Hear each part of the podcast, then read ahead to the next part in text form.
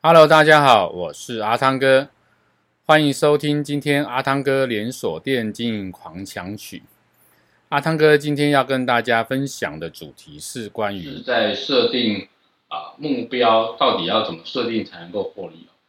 那在我们是要设定目标的时候，其实有很多一个问题。当我如果设定的是属于业绩目标的时候，就会碰到一种状况是，门市他在销售商品的时候呢，纯粹会以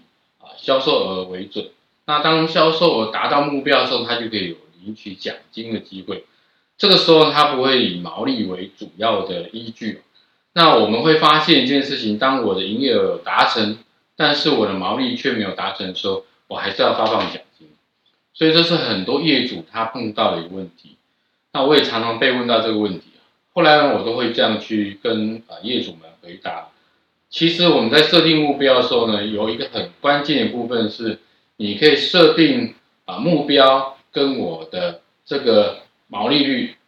那当目标乘以毛利率达成一个 目,、呃、目标的毛利额的目标的时候，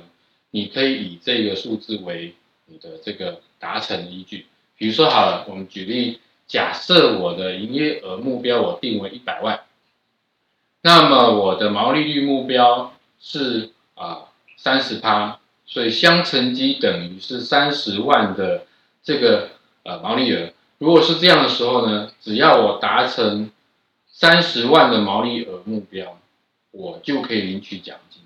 那我不管你你的业绩是多少，你的毛利率是多少，我不管这个数字，我只要管有达到这个啊三十万的毛利额，就可以领取我们的这个业绩奖金。大概我们会用这样的方式来去设定你的这个呃奖金。那当然在设定这个奖这个目标的时候呢，到底我要怎么来设定才能够获利哦？这个跟你整个营收和你的这个啊成本有关，也就是说我们会去换算一个叫做啊损益平衡的这个数字。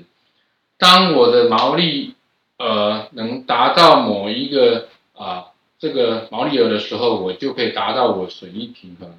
那么我的这个门市才能够获利。那在损益平衡的这个计算呢，我们在后面的一八洞洞啊，再来去跟大家啊说明怎么来计算这个呃损益平衡点。那今天的这是阿汤哥今天跟大家分享的主题，欢迎您继续收听阿汤哥连锁店经营狂想曲，我们下一个主题见，拜拜。